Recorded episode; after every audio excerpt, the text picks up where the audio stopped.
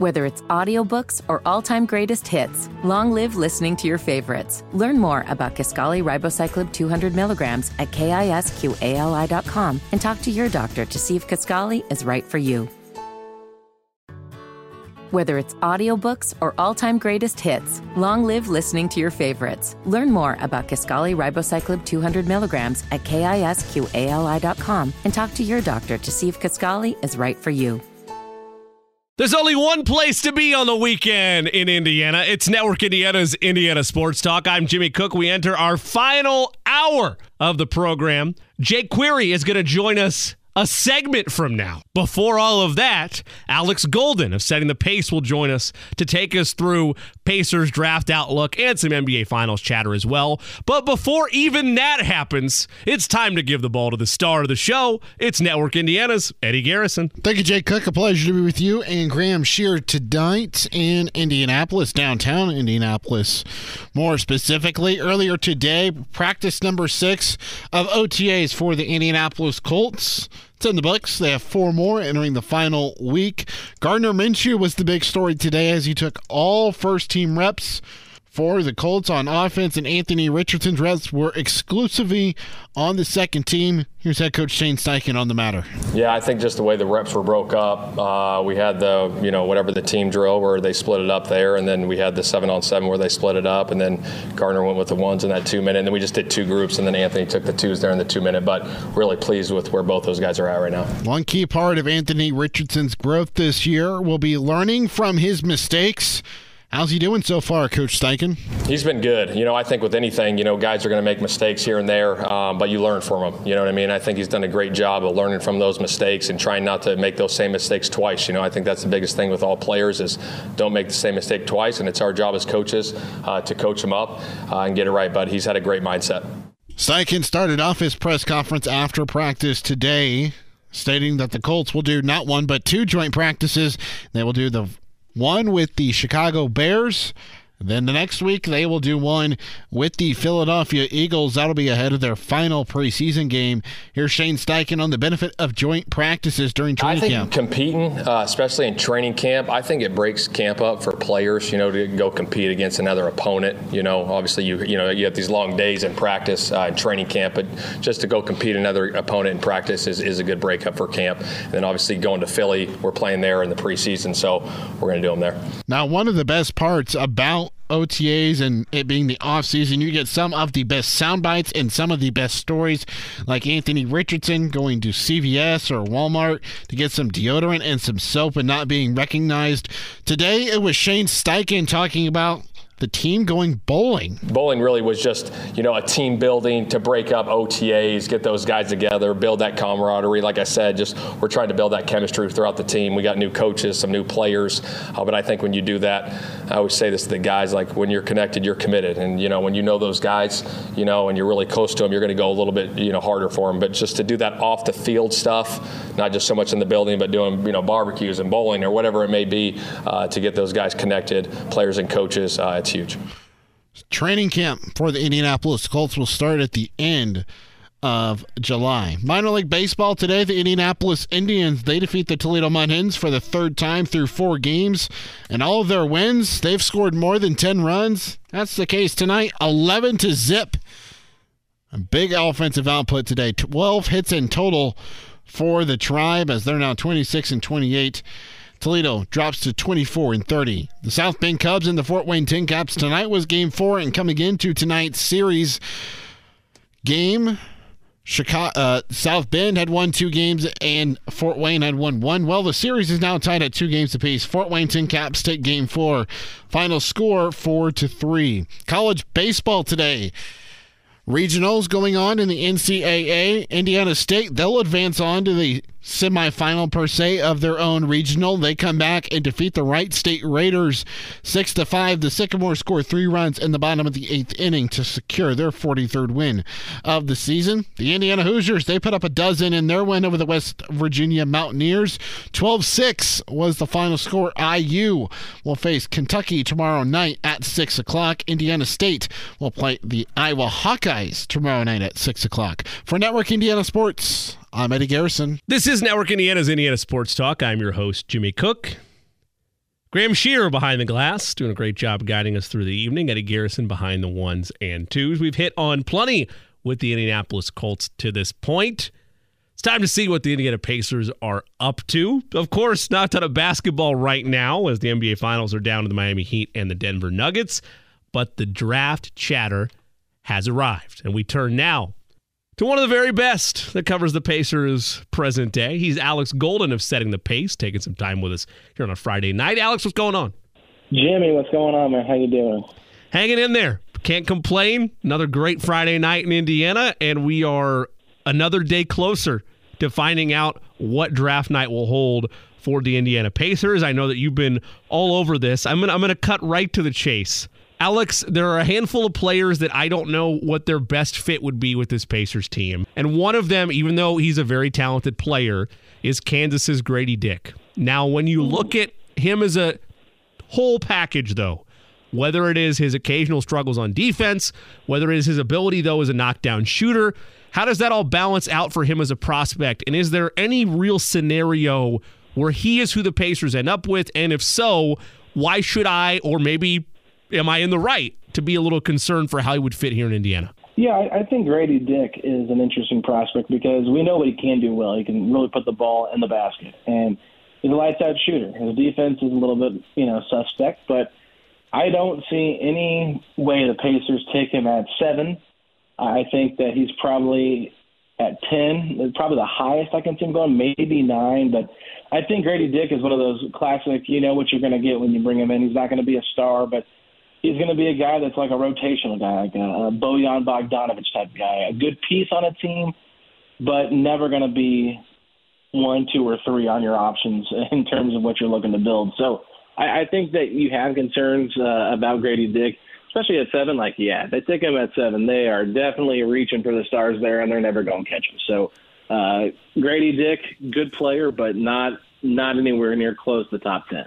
All right. Well, that relieves me a little bit. Alex Golden with us of setting the pace here on Network Indiana's Indiana Sports Talk. I want to throw out one scenario that's unlikely to happen and then one scenario that's more probable to happen and, and walk me through where the reactions would be on your end covering this team.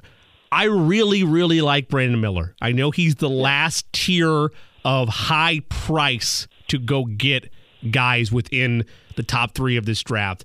Wembanyama off the table. Scoot Henderson likely off the table. Brandon Miller in Portland still might cost you a pretty penny, but it's doable.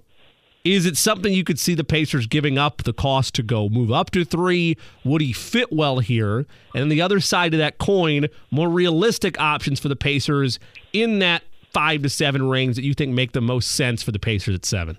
Yeah, so I, I would definitely say if the Pacers have the assets to get up to number three, it all depends on how much the Pacers actually believe in Brandon Miller. I think that based on the reactions I've gotten, it's been very torn. I think some fans believe that he is, you know, got shades of the next Paul George in today's NBA, but some people think that he's not got that in him and that, you know, his struggles in the tournament were uh, more than just the injury that he was dealing with. So I think that there's some people that don't fully believe that he can be that player, but – for my personal opinion, I think that he can be, and I just don't think you can uh, overvalue a six foot nine wing that has those capabilities. Even if he fails, I would like the Pacers to be aggressive and, and swing and miss than not swing and miss and go not a safe route, but you know, stay at seven. They're they're going to get a good player at seven if they stay there. I have no doubt about that. I think the guys that have constantly been in that group, someone that just worked out, Cam Whitmore, Jarace Walker, Taylor Hendricks. I think those are the three most likely.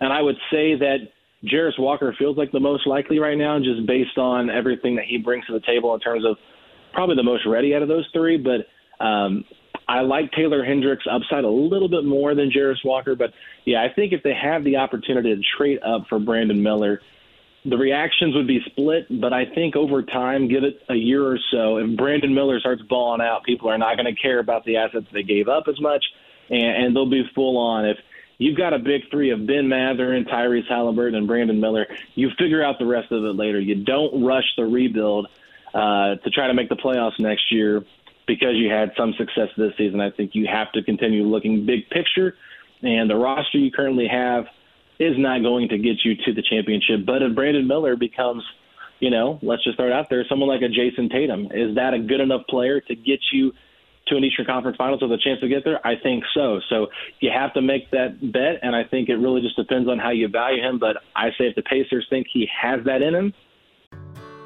Whether it's audiobooks or all-time greatest hits, long live listening to your favorites. Learn more about Kisqali Ribociclib 200 milligrams at kisqali.com and talk to your doctor to see if Kisqali is right for you.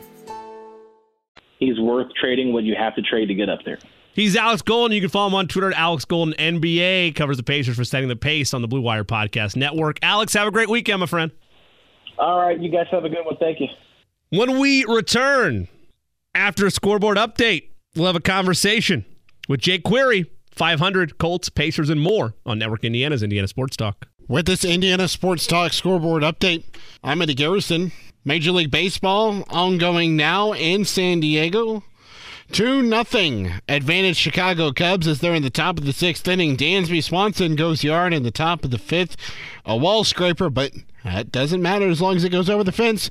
Cubs advantage 2 to 0. Jameson Taillon has only surrendered one hit. He has struck out three batters and he has yet to issue a walk. The only player with that hit, Fernando Tatis Jr., and that came in the fifth inning.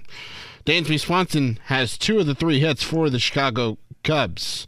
Going on right now elsewhere, Arizona Diamondbacks, Atlanta Braves 3 2. That's in the top of the seventh.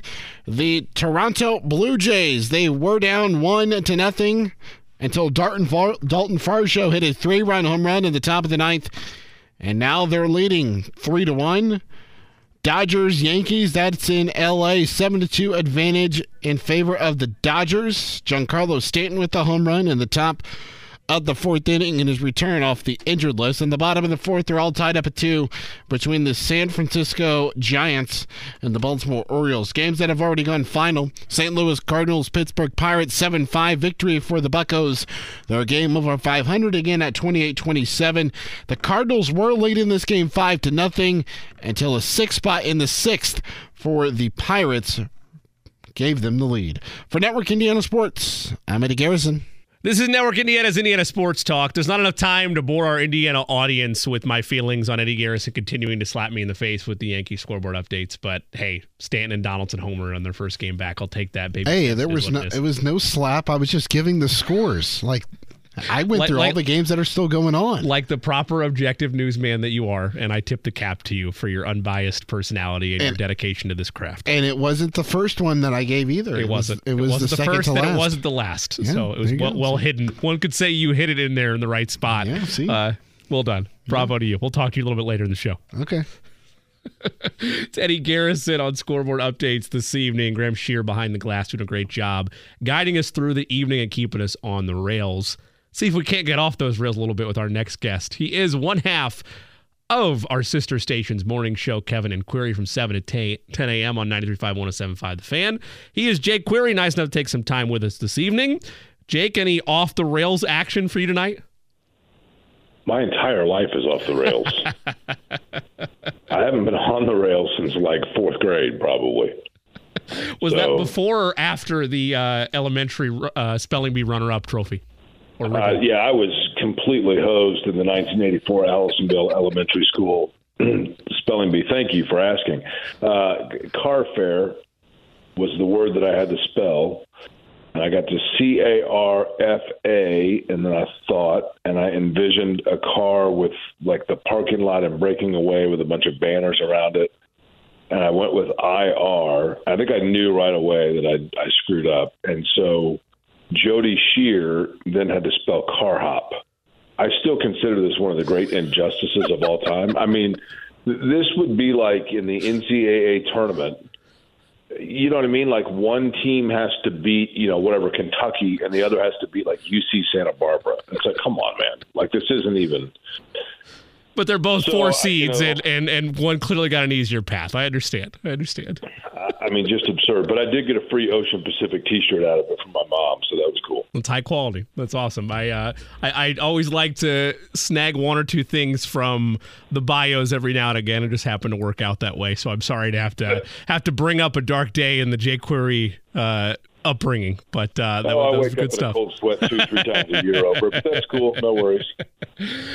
Speaking of potential cold sweats and regret and frustration, one could make the case that that would be fair to be expected from Marcus Ericsson after the way things went down at the 107th running in Indianapolis 500.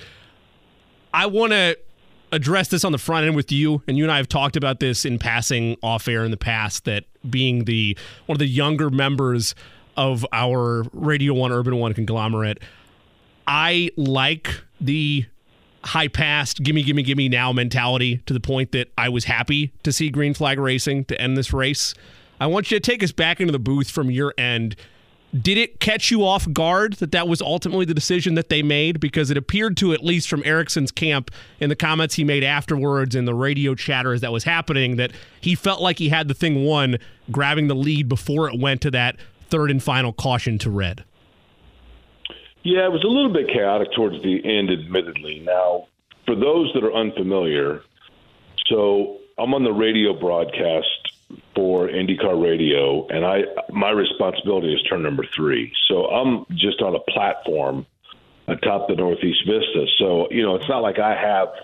Now we have producers that have timing and scoring and race control in their ear, and they relay that to us. So I mean, we have pretty much instantaneous knowledge of what's going on, but to, to, to back it up, Jimmy, first off, when when Rosenqvist and Kyle Kirkwood had their incident, that was the first red flag, and that one I understood because I think they had I think the safer barrier was compromised, and so at that point, it's not unprecedented that they would bring out a red flag if there's like a fence repair or a wall repair or whatever.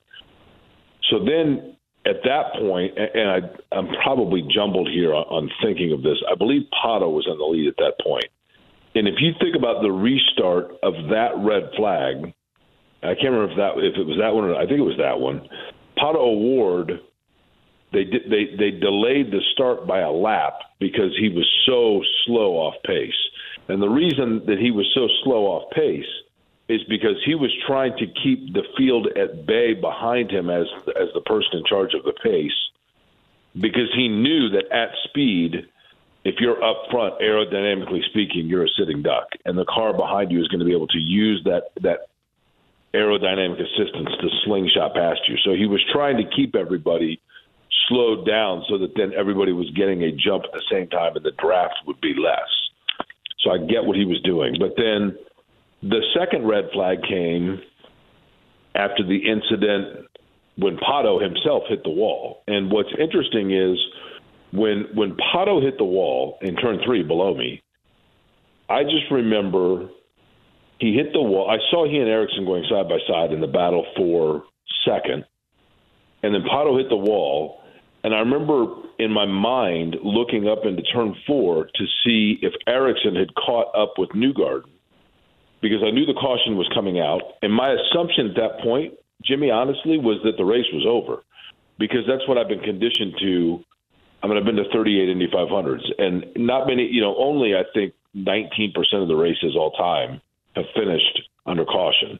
So typically they do finish under green, but it's not unprecedented. And so I looked up because I thought to myself, if there are two more cars involved here, which there were, this is this caution is going to take long enough that whoever has the lead right now is going to win the race. So at that point, I just considered that Newgarden was going to, to win the race under caution.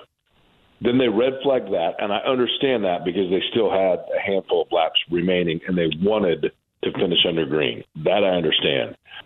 They red flagged it one more time at that point, I mean. Mm-hmm. And then when Newgarden had to restart, that's when Ericsson, because technically you can pass as soon as the green comes out. Not it doesn't matter when you get to the line. Once the green's out, the track is open. So he, you know, obviously he gets passed by Ericsson, and then further back, after Ericsson had, had made that pass, you have Benjamin Pedersen and Carpenter, you know, get involved in a melee. So then the caution comes out again, and that's when they decided to red flag it. And at that point, Ericsson was the sitting duck. And of course, there was only one lap left, so he didn't have time to make up for it. I think the overall long winded and circuitous solution, and I don't know that it's a problem that needs a solution per se, but I do feel like, and I understand the necessity for the green finish. I get it. I mean, it's it's obviously exhilarating and it's obviously preferred over seeing them roll under caution. But it is a 500 mile race, not 502 and a half, not 505, not green white checker, and you know, right. it's a 500 mile race. So my solution would be, no one will ever ask me, but if they did, I, I understand the red flag necessity and, does well not necessity is the wrong word. I understand the red flag motivation, mm-hmm. but I would say that, that there needs to be a lap cap where they say, okay, we will throw the red flag if we feel like that's what we need to do to precipitate finishing under green.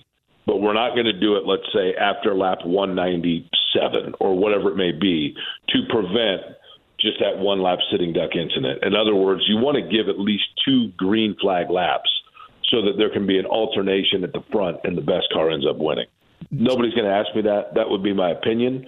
But as it is, it was a fabulous finish. It was exciting. And rea- realistically, the guy that won the race is the guy that in the old format would have won anyway because they would have finished under caution. I want to dive a little bit deeper into that and dive into Marcus Ericsson's comments about it being unfair but also dangerous of having that one lap shootout when we come back in our next segment. Would you by chance have a little bit of time to stick sure. with us through this commercial break? Yep. All righty. We'll have Jake Query back with us here in just a little bit. Again, as I mentioned, you can listen to him weekdays 7 to 10 a.m. on our sister station 935-1075 The Fan Kevin and Query. And of course, he's a part of the IndyCar Radio Network. We'll go further within that controversial finish. Get Jake's thoughts as well on Colts OTAs when we return here on Network Indiana's Indiana Sports Talk. They're in the Terre Haute Regional. They're hosting their own regional. They had to come from behind to defeat the Wright State Raiders six to five, but nonetheless, they continue on in the winners portion of the bracket. They scored three runs in the bottom of the eighth inning to pick up their six to five victory. They'll face the Iowa Hawkeyes tomorrow evening at 6 o'clock. The Indiana Hoosiers and the Ball State Cardinals are both in the Lexington Regional. At noon today, the Ball State Cardinals, they lost to the Kentucky Wildcats. They got shut out 4 to nothing. And then tonight, they started at 6. The Indiana Hoosiers and the West Virginia Mountaineers 12 6 final score with the Hoosiers coming out on top.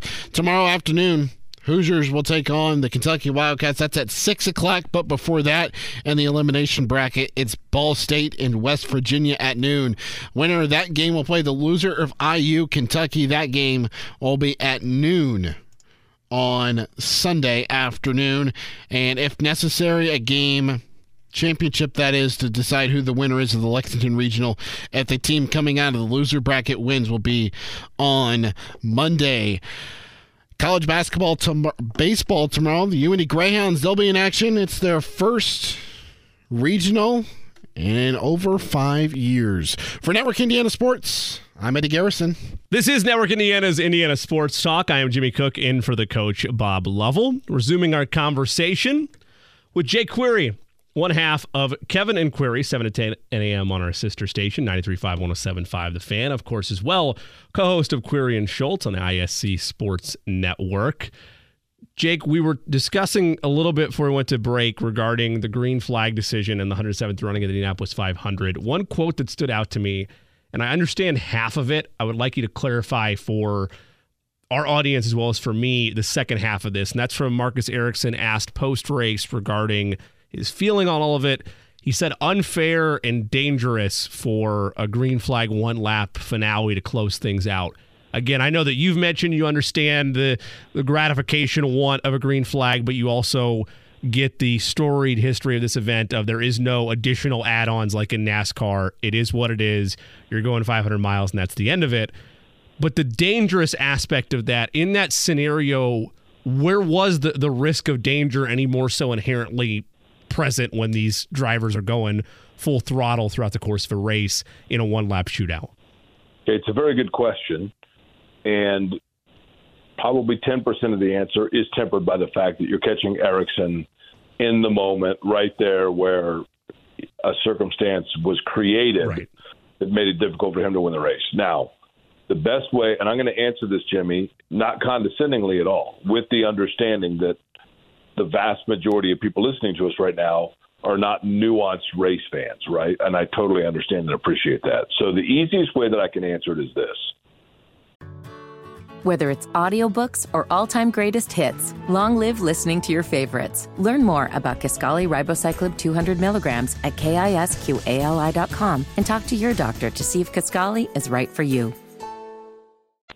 Have you ever been driving on the interstate and you get just in the corner, if you will, next to a semi? So, in other words, like your front right bumper is right kind of aligned to the semi to your right on its rear bumper. Mm-hmm. So you're you know you're side by side with it.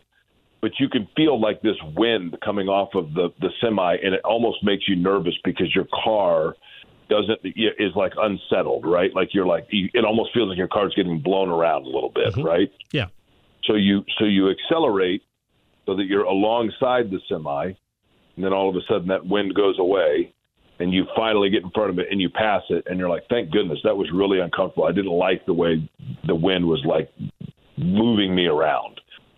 Well, that happens in racing, and what what happens is when you're going in a straight line, the wind is the same. That wind turbulence is the same each and every time.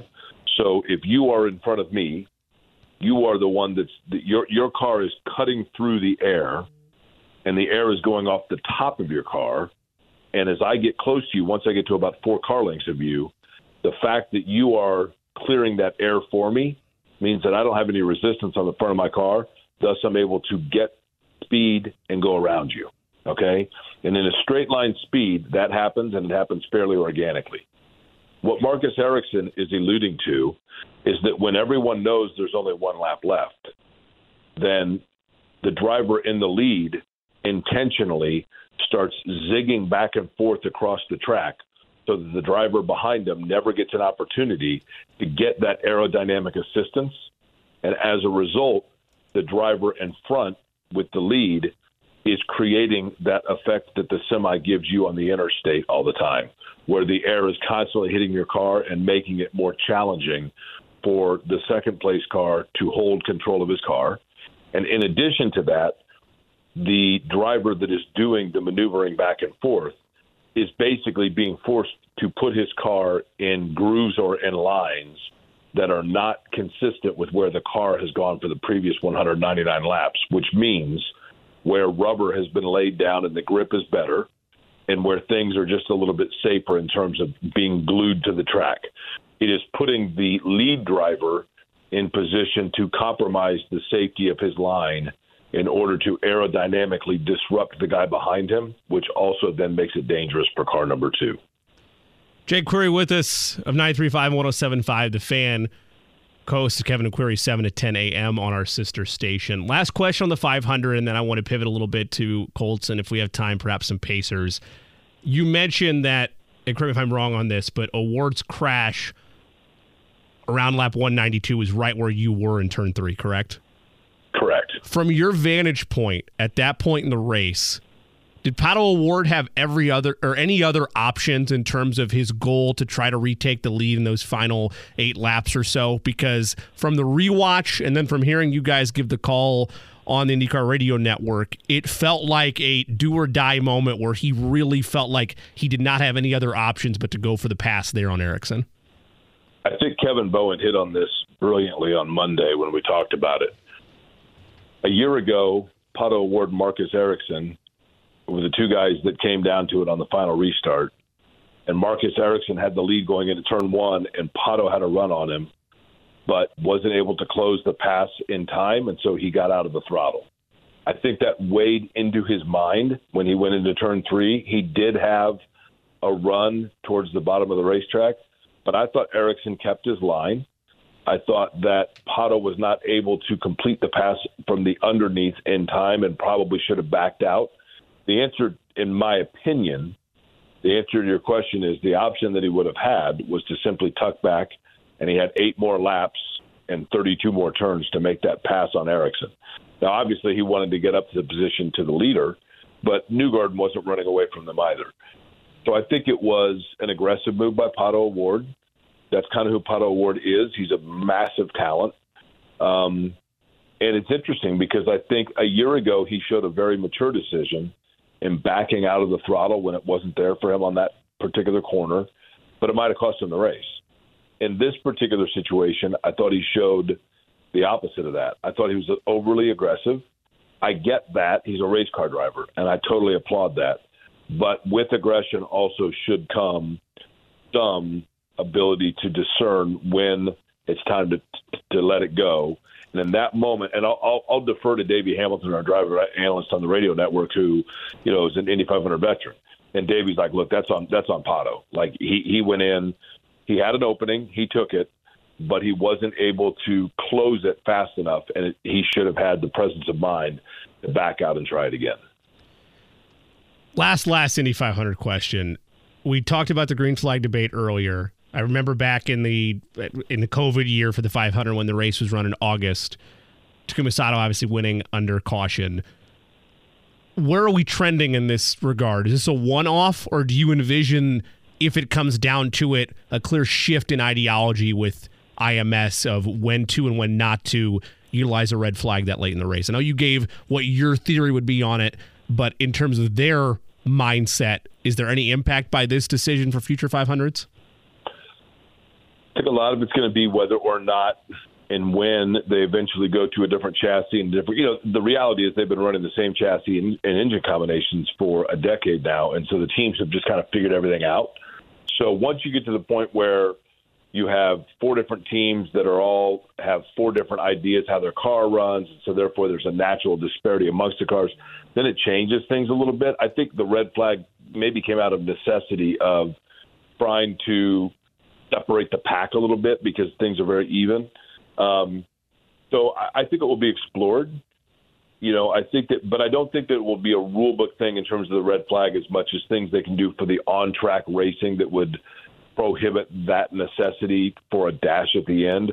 I also think, you know, with all, all of that said, um, I think the one thing that they will look at more than the red flag is what we were just talking about, which is basically what they call the dragon, which is what Newgarden did at the end there of sweeping his car all over the place. When they came off the turn four, you mentioned that race with Sato.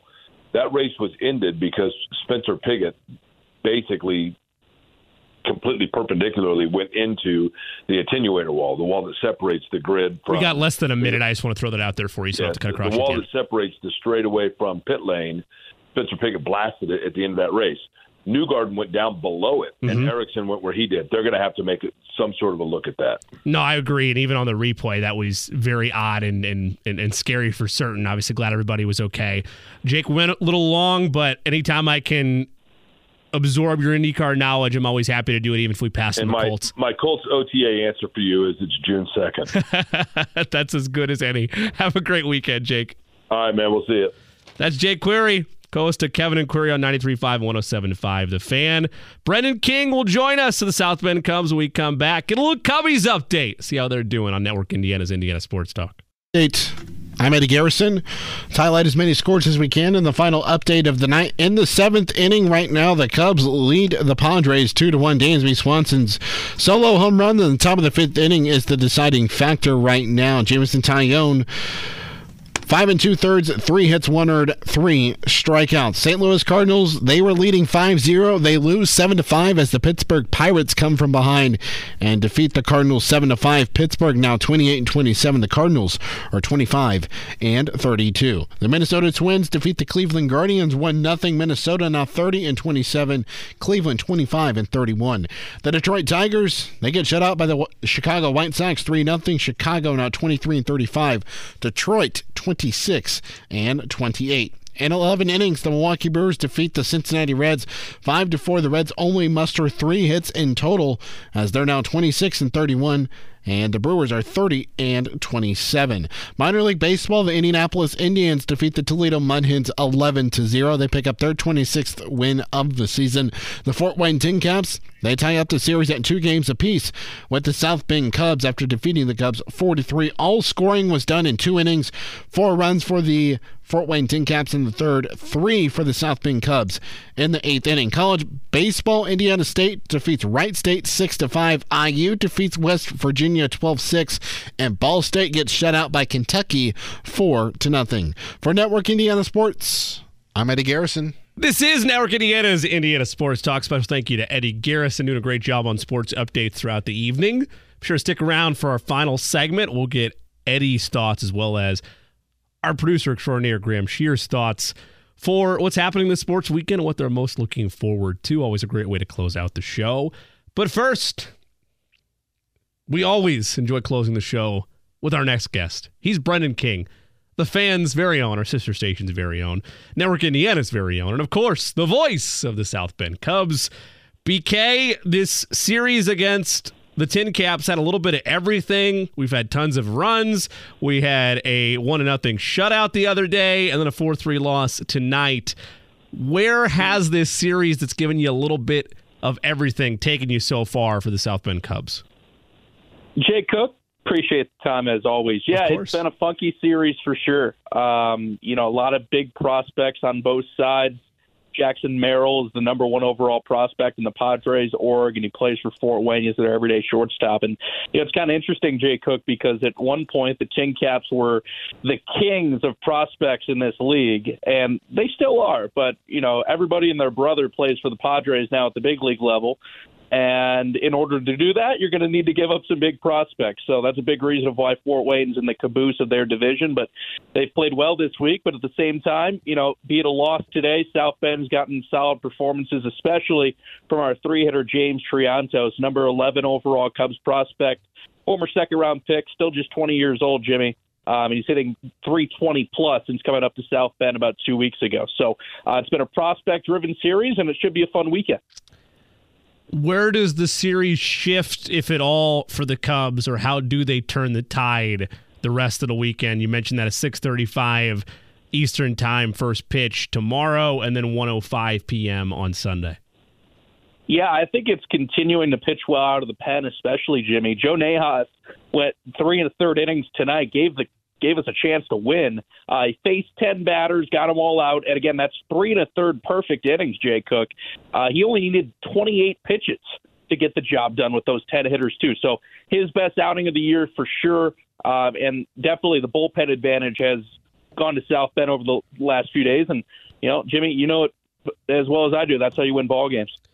Where does Tail Wagon Tuesday rank on your favorite days of the year as that's coming up on Tuesday when you're back uh, in the friendly confines South Bend edition? Man, it'll be good to get a nice Tail Wagon Tuesday because the fir- the first few Tuesdays, Jimmy, of the year, uh, our lone walk off win came in April, and it was on a freezing cold Tuesday. And then by Saturday, it was like 75 degrees. So we really haven't had a great chance to welcome the pups to the Four Winds Field yet, but uh, that'll be nice on Tuesday. Looks like some beautiful weather as Lansing comes to town. I close with this, BK. You've waited your whole life for this moment.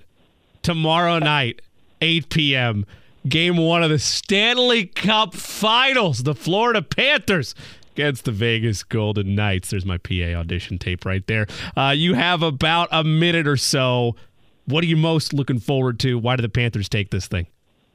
Man, Jimmy, this just feels like a team of destiny. I know that is a term that gets thrown around quite a bit, but I do know at the same time that this is going to be the toughest series yet. You take into everything of the three teams that you've already played, Jimmy, with Boston, Toronto, and Carolina. Take the best parts of those three and put them all in one with the Vegas Golden Knights. Bruce Cassidy's their coach, former coach of the Bruins. Uh, he built that Bruins team into what they are today. Now he's coaching in Vegas. And actually, fun fact Bruce Cassidy, former Indianapolis Ice head coach. Wow. He used to call Indy home. Yeah. Uh, but, you know, Toronto's speed, Vegas has got that. Carolina's penalty kill ability, Vegas has got that. So, Jimmy, everything's going to have to go perfectly. But look at Sergei Bobrovsky, what he's done in the playoffs. Look at Matty Tkachuk, what he continues to do with those overtime thrillers. I'm confident. Can't wait, and uh, hopefully we'll be hoisting the cup here soon, my friend. Hashtag time to hunt, baby. Can't wait. Enjoy it, BK. We'll talk to you soon. Thanks, Jimmy. That's Brendan King, voice of the South Bend Cubs. Stanley Cup Finals Game 1, NBA Finals Game 2. Plenty to look at. What are we most looking forward to for the sports weekend? We'll discuss with Graham and Eddie when we return on Network Indiana's Indiana Sports Talk. Welcome back to Network Indiana's Indiana Sports Talk. Jimmy Cook, Eddie Garrison, and Graham Shear for the final time. Thanks so much for spending part of your Friday night with us here on IST. Gentlemen, we've waited long enough. It's a monster sports weekend. We have so much going on. French Open getting underway, the Memorial Tournament on the PGA Tour circuit, game one of the Stanley Cup Finals. We have, of course, game two of the NBA Finals. You could watch people play pickleball at your local park. Of course, then you could also watch the Reds play. There's so much you could possibly do with your weekend. Uh, I will defer to either one of you who wants to lead off. Graham or Eddie, what are you most looking forward to this sports weekend? I'm, I'm looking forward to more 8 2 L's. well played. I couldn't resist. It's only because of Eddie. A lot of my family members are Reds fans. I, I enjoy the Reds. Great American Ballpark took great care of me and my wife and my friends as we saw the Yankees sweep them uh, last weekend or two weekends ago. So uh, I don't know about you, Jay Cook, but I'm going to have my eyes on probably some college baseball. This is the best time to watch college baseball, in my opinion. You got the road to Omaha, uh, Indiana, Indiana State, and Ball State all in action, and then I may sprinkle in some alma mater action as well.